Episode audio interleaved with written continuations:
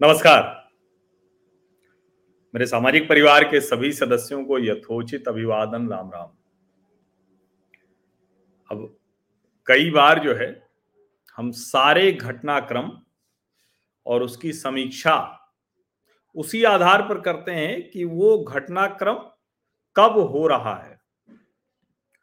लेकिन राजनीति और समाज को समझना है तो उस घटनाक्रम के पहले उसी तरह की स्थितियों में क्या घटनाक्रम हुआ है, ये भी ज़रूर ध्यान में रखना चाहिए।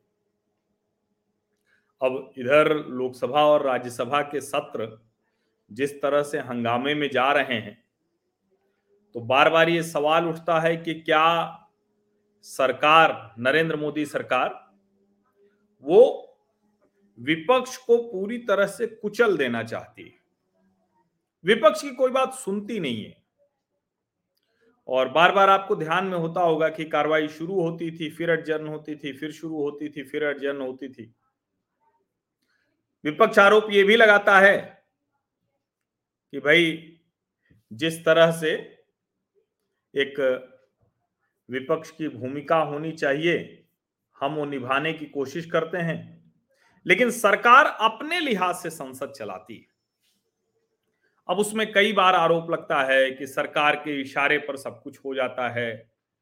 जो सरकार चाहती है, वो कर देती है। विपक्ष को बात रखने का मौका नहीं मिलता। ये अलग बात है कि पूरे समय हल्ला हंगामा करता ही विपक्ष दिखा। अब विपक्ष का काम ही है हल्ला हंगामा करना। ये तो जब भारतीय जनता पार्टी विपक्ष में थी तो वो भी कोई कसर नहीं छोड़ती थी। कोई कोर कसर नहीं छोड़ती थी। तो फिर भाई जब वो कोर कसर नहीं छोड़ती थी तो फिर आज कैसे वो कह सकते हैं? आज किस आधार पर वो कहेंगे? लेकिन राज्यसभा में 2012 आज ही की तारीख थी 21 अगस्त 2012 राज्यसभा का सत्र चल रहा था। और एक ऐसी घटना हुई थी जिसको हम सभी को ध्यान में रखना चाहिए। बहुत ज़रूरी है कि वो घटना ध्यान में रहे। क्योंकि उस दिन जो हुआ था राज्यसभा में, वो बेहद शर्मनाक था। राज्यसभा या लोकसभा के इतिहास में ऐसा कभी नहीं हुआ कि सत्ताधारी दल का नेता, केंद्रीय मंत्री वो जाए और राज्यसभा के उपसभापति को कहे कि अच्छा ठीक है, कार्रवाई सब एडजर्न कर दो, स्थगित कर दो पूरा सदन। क्यों? क्योंकि विपक्ष सवाल कर रहा है भ्रष्टाचार पर। उस वक्त अगर आपको ध्यान में हो तो 2012 में कोल ब्लॉक्स का मुद्दा, जो कोल ब्लॉक्स का कोयला खदानों का आवंटन था वो मुद्दा बहुत ज़ोर शोर से उठा था और उसकी जो मूल वजह थी वो ये कि सीएजी रिपोर्ट में ऐसी कई अनियमितताएँ सामने आई थी कि कोयला खदाने निजी फर्म को, निजी कंपनियों को औने पौने दामों में बिना नियम कानून का ध्यान रखे हुए दे दिए। अब उस वक्त पीजे कुरियन लोकसभा के डेप्यूटी राज्यसभा के डेप्यूटी चेयरमैन बने थे, उपसभापति।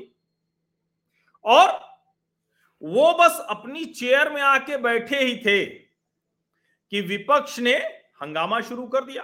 प्रधानमंत्री मनमोहन सिंह और उनकी सरकार के खिलाफ।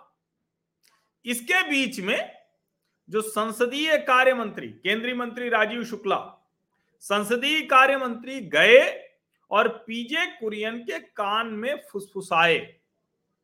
क्या कहा उन्होंने? उन्होंने कहा कि पूरे दिन के लिए हाउस एडजर्न करा दीजिए। लेकिन राजीव शुक्ला के ये ध्यान में ही नहीं था कि भाई उपसभापति के सामने माइक लगा होता है और उस माइक में, बड़ा सेंसिटिव माइक होता है, उस माइक में सब कुछ सुनाई दे गया। सब कुछ लाइव हो गया। सब कुछ सामने आ गया। अब ठीक है, सरकार या जिस दल के भी होते हैं, सभापति, उपसभापति, वो सरकारी यानी अपनी जो पार्टी होती है सत्ताधारी दल की, उसके हिसाब से काम करते हैं। लेकिन कोई संसदीय कार्य मंत्री वो सीधे सीधे जाकर वो कहे ये कि भाई हाउस एडजर्न कर दो क्योंकि ये हो जाएगा हंगामा हो जाएगा विपक्ष हंगामा कर रहा है इसलिए हाउस एडजर्न कर लो ऐसा कब, ऐसा कभी नहीं हुआ था। समझ रहे हैं ना? और कमाल की बात ये कि पीजे कुरियन ने जब राज्यसभा शुरू शुरू होने वाली थी कार्रवाई उसके पहले ही सबकी मांग सुनी थी और कहा कि आप जितने भी राज्यसभा के सदस्य हैं जो बोलना चाहते हैं वो बोलिएगा, हम आपके विचारों को सदन की कार्रवाई में ज़रूर शामिल करेंगे।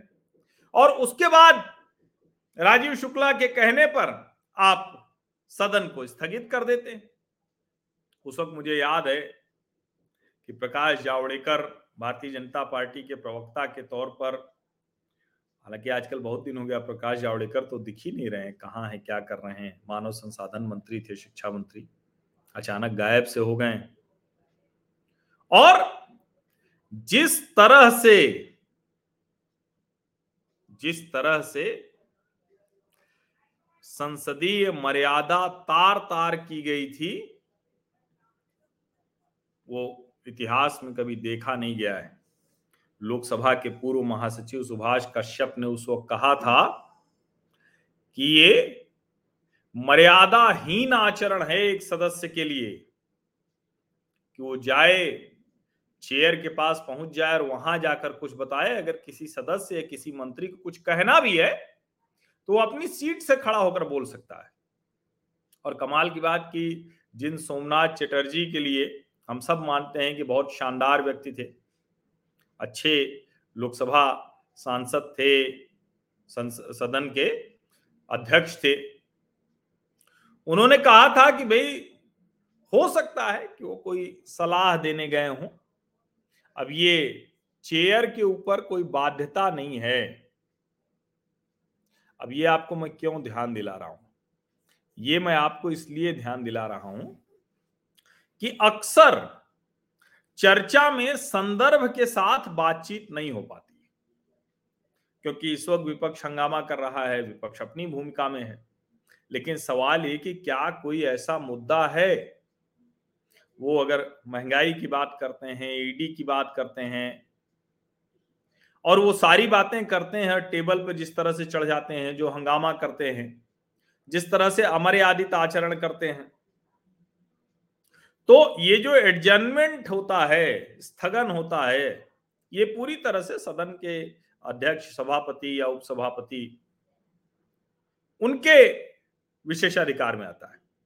लेकिन अगर सरकार का मंत्री इस तरह से कान में जाके कह रहा है और सदन स्थगित करा रहा है तो ये निश्चित तौर पर इतिहास में ऐसी घटना है जिसको बार बार याद किया जाना चाहिए। इसलिए नहीं याद करना है कि कोई कांग्रेस के ऊपर उंगली उठाना है या राजीव शुक्ला को इंगित करना है या पीजे कुरियन, नहीं।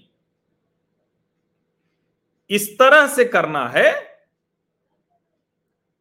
कि पूरी तरह से संसदीय मर्यादाओं का दबाव हर संवैधानिक पद पर बैठे हुए व्यक्ति पर बना रहे।